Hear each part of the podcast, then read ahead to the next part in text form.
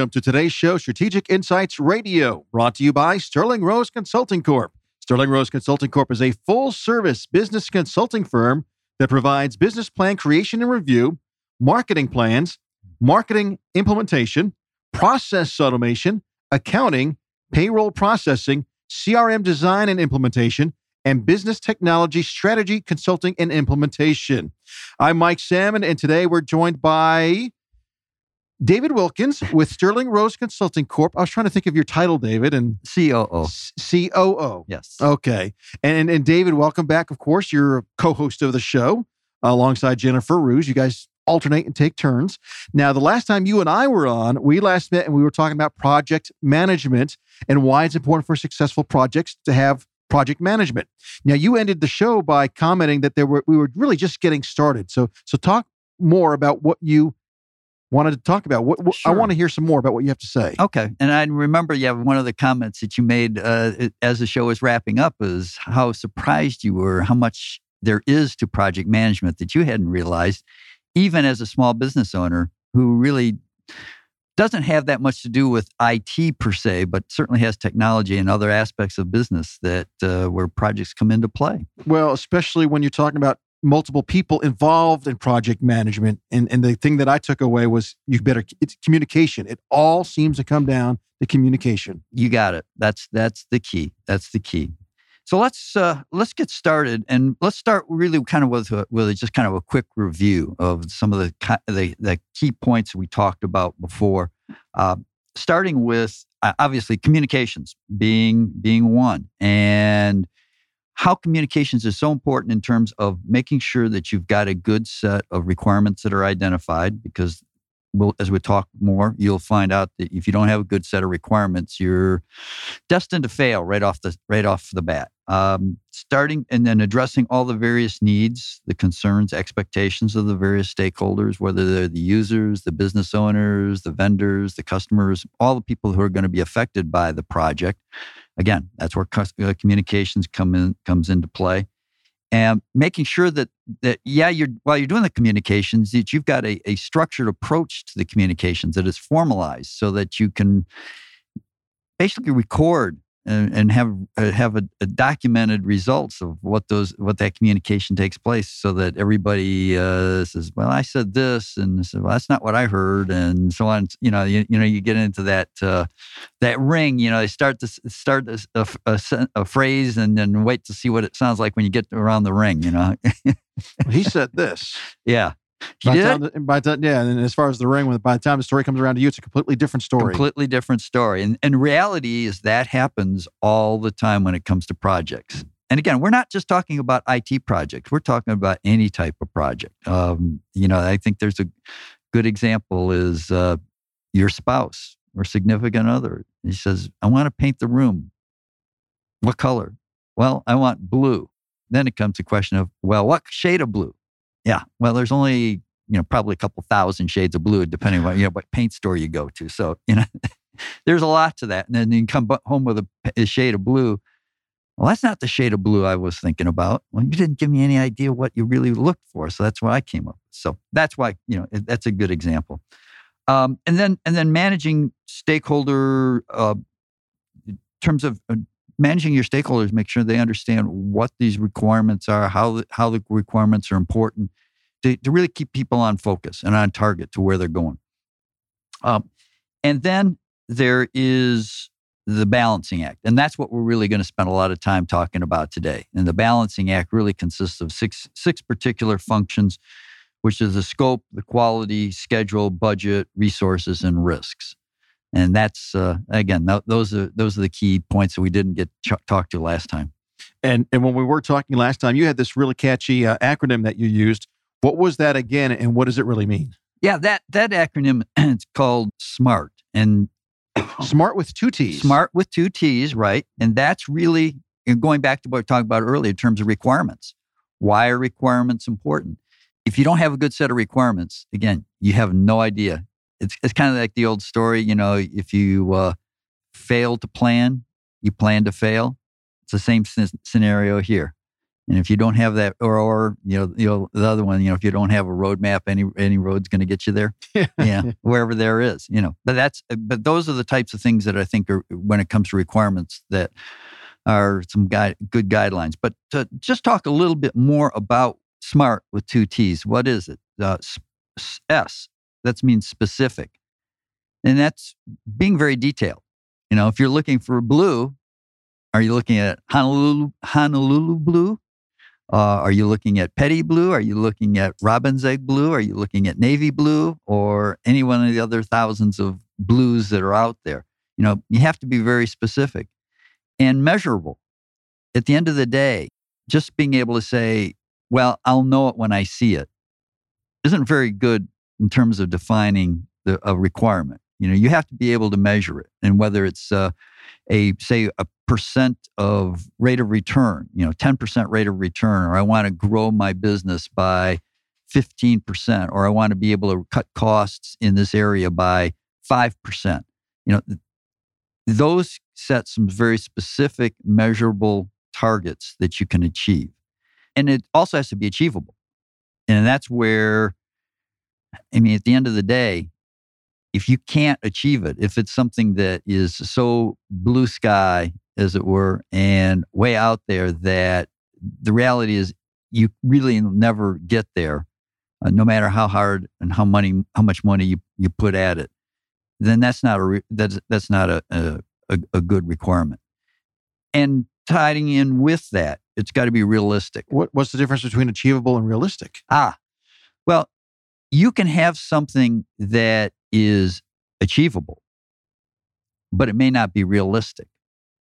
And achievable in the sense that you can you could reach that objective, that goal uh, that, that you're looking for, but you may not be able to do it with the amount of money that you have available or the time you have available to do it. Uh, if you know if you're looking for implementing a whole new ERP system, for example, you know financial accounting with with uh, with the supply chain management and CRM and all the other aspects that, that go into it. Uh, you can't not you you know trying to expect to have that done in in a matter of a couple months uh, is is can be a real challenge. I remember exactly one time having to go in and tell a client uh, after somebody else had set set the expectation that he can have his whole new system in place in four months and I said, ain't going to happen. There just isn't enough time to make all these, to do all these things. And here's the reasons why. And I had explained it to him. So finally, by the end of it, he understood that while, yes, it was achievable, he could achieve all he wants. And in reality, we did. It's just not in the time frame that he was originally looking for. Okay. It also has to have to be trainable and uh, trainable in the sense that you've got people who are going to be involved in either, particularly in systems, that are going to be using that system. And so you have to be able to define those requirements in such a way that you can understand how to put together the training necessary for the people to be able to actually use the system and to meet those requirements. And again, a lot of times training is one of those areas that gets dropped quickly when there are budget constraints or or time constraints and they basically just roll a system out and hope for the best. And the reality is people don't know what to do or how to do it and that's where a lot of problems come into play. But again how do you know you've got the right training? That's why it goes back to having the good set of requirements. And then finally it has to be testable and that, again, that's where the second T comes in. And that's, again, if you don't have a set of requirements that are specific, measurable, um, realistic, and trainable, it's probably good chance that you really won't be able to effectively test to make sure that the system meets that requirement. And again, whether it's a system or or some even a building, you know, making sure that uh, the, the all the various components in the system, whether it's the HVAC or the elect- electrical or whatever is working, you know, you, you need to test those before you actually open the doors and say ready to go for the first day of operations. So testable to make sure everything works. Everything works. Okay, we're talking project management. And last time we spoke, you spoke a lot of about a lot of things regarding project management, but I know you didn't cover everything. So so what else do you want to talk about that's important for us to understand? Right. The and that's where we want to get where I wanted to get into the constraints because that's really where where the project managers that's that's really where they make their money uh, and, and that's where their value comes in. If you've got a good project manager who really understands all the aspects and, and understands all the various constraints that come into play and, and they are effective in that balancing act because it really does become a balancing act that's where you have a, a higher likelihood of success with any project. Uh, and again, whether it's an IT project, whether it's a construction project, uh, building a building, building a home, whatever, uh, whatever it happens to be, um, or moving, you know, like you did when you moved your uh, your studios, for example. You know, the, all those all those aspects come into play in figure out how to make sure everything happens when it needs to happen It's kind of like a, a, symphony conductor. You know, you, you you're you're trying to balance out all the the various instruments. All right, there's that those two words again, project constraints. You, you touched upon it last time, but I know you want to delve into it a yep. little bit deeper this time. So so again, what are project constraints? Okay, well let's start with the, the, there's there's really two sets of project constraints and they kind of overlap, but they also they they were kind of interrelated within themselves. And the first set are scope time frame, and resources. And let's talk about scope here for a second.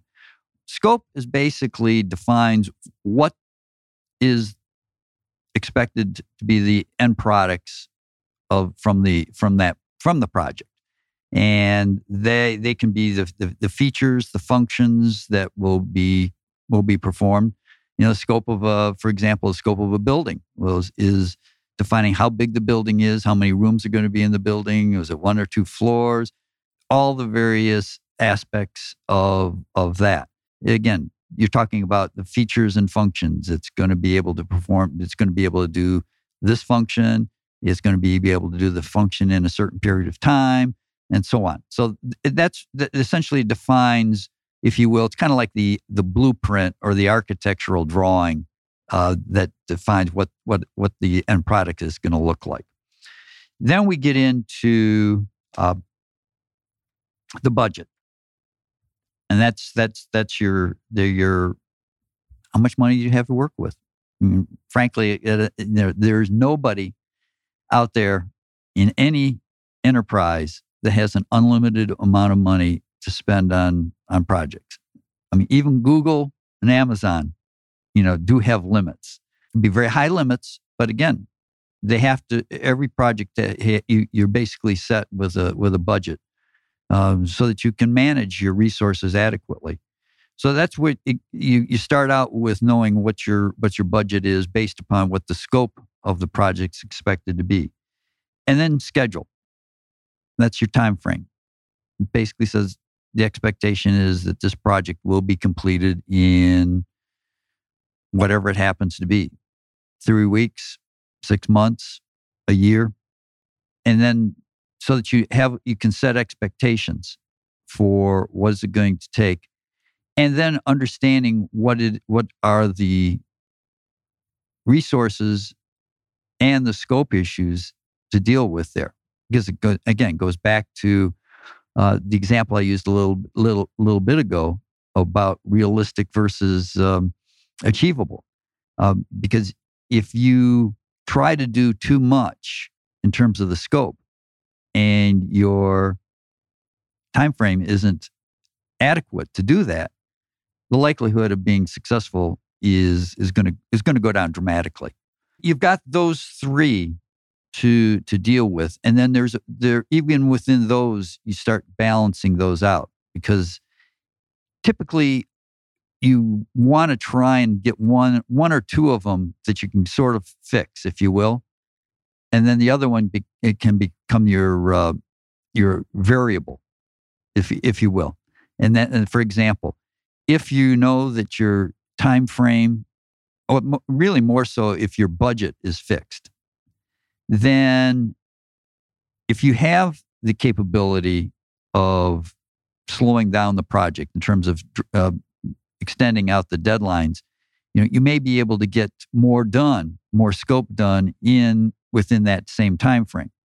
Now, that can be a real trick in and of itself, but it, because you have to be able to manage the scope. And then that's where the challenge also comes in on the, the flip side of that, because most projects really suffer from what I call scope creep. And that's where it's all those little things that kind of get added to the project as, as you're going along. Is, is that an industry term, scope creep, or is that a David? Oh no, this term? is no, this is a, this is an industry term. Okay. I mean, this the, you know, you talk to anybody in in technology and and even in in in construction, and that scope creep is is a is, is a well recognized and that's the dreaded dreaded term that we all have to deal with. That's where you're halfway through the project and the user says, mm, you know, we forgot about this can we add that? Or you're in the process of remodeling a, a home and you decide you wanted, you, you, you, your plan was to expand a room by knocking down a wall, only to find out when you start that, that, oops, there's some wiring and, or plumbing or something, mm-hmm. or that's a load bearing wall that you can't get rid of.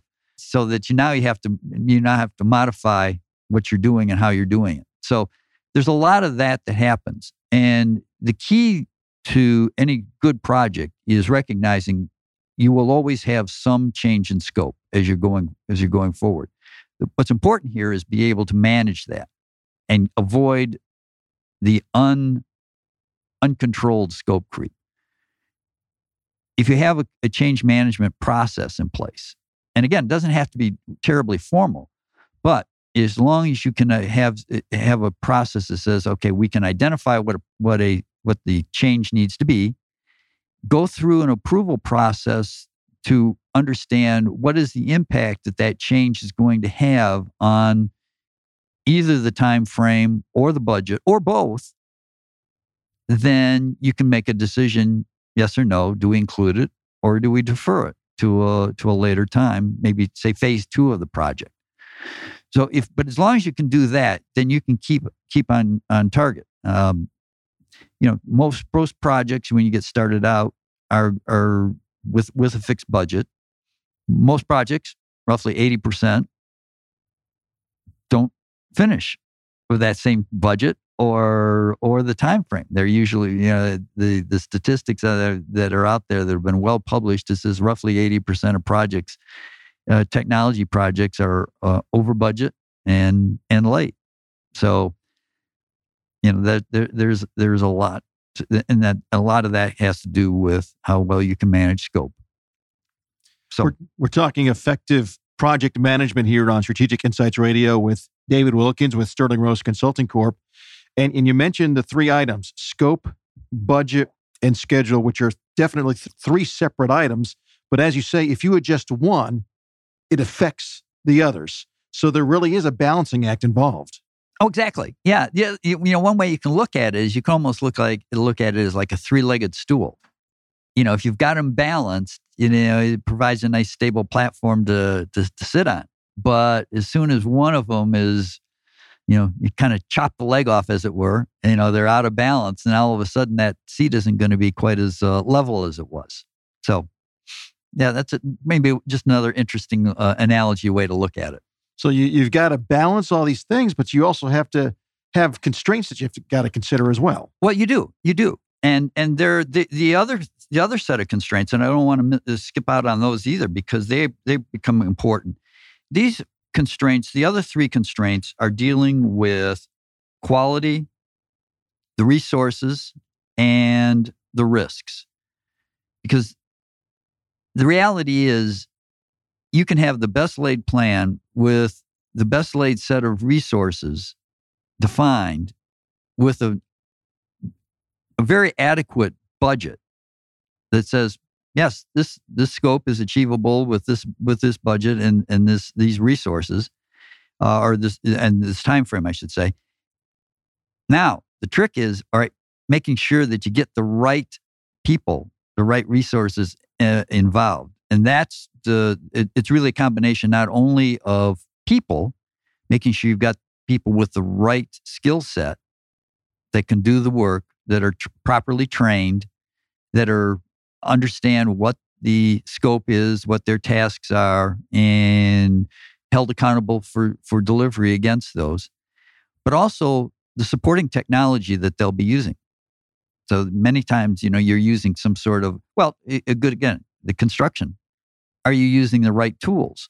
Are you trying to use, trying to build a house with a handsaw versus a circular saw or power, you know, table saw? You know, the, you know, having the right tools makes all the difference in the world as, as in terms of whether or not you can actually achieve the the productivity that you need in order to uh, to meet the time frame.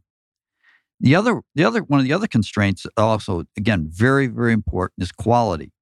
And quality is one of those things that people don't think about until they get to the end where they do the testing. The most the biggest mistake that I have seen over the years is when it comes to a project is people the, the project manager or the, the whole project organization tries to test quality in as opposed to t- designing the quality in. So in other words, they you know they've got whatever the resource whatever the requirements are they they start the, down the process of, of designing it building it and then they get to the end and said okay well we better test it before we roll it out and then they spend a lot of time finding the bugs finding the problems and having to then fix it it's just like with a house you know, you wait till the end to do that final check. And, you know, you could have that punch list of many, many items. Or you can be doing interim inspections, finding a problem, for example, studs misplaced before the sheetrock goes up, that you know you need to fix that to make sure the load bearing wall is properly supported that uh, you know you, are you're, you're fixing those things along the way, not waiting to the end where you got to tear tear a bunch of stuff out before you can uh, and fix it. So so quality is important to build in as opposed to waiting till the end to try and test in, and that's that's where the inter, the interim inspections and if you will testing along the way comes becomes very very important. And then the last the last one is risks. The reality is there's a lot of risks when it comes to a project and and whether it's again whether it's technology whether it's construction whether you know what, whatever the end result is you know if you're dealing with a, a product or a building or a software package you know you've got a number of risks to have to take into consideration those are financial risks security risks the risk that the project itself could fail because of everything else up, front that we've talked about um, you've got environmental risks and reputational risks. I mean, there, there's a whole list of those. You know, if what happens when what happens to your reputation if you put put in a system that is supposed to be your primary touch point with your customers, and day one it fails. It's going to end up costing you money. Yep, and it's going to cost you time because now you're going to have to replace things that failed. Exactly. Exactly. So to fix those other things that you talked about, it's again, mm. it's a balancing act. Oh yeah, yeah. We we've seen it, particularly the you know the the one the one industry that that is uh, you know kind of been a victim of this in in in the, over the last year or so has certainly been the airlines.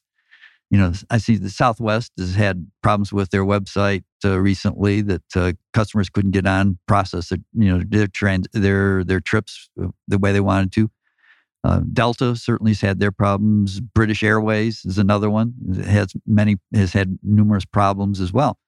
Again, customers don't don't like that, and the media certainly loves to jump on those types mm-hmm. of things. So yeah, re- your reputation, you know, financial risks. You know, and we, again, we've had uh, when we had uh, uh Ken on from IPVS uh, a, few months ago. You know, he was talking about those risks of, of you know, what happens when you get, uh, if you don't put enough security into the system, test the system to make sure the security is working. You can open yourself up to some serious uh, financial risks.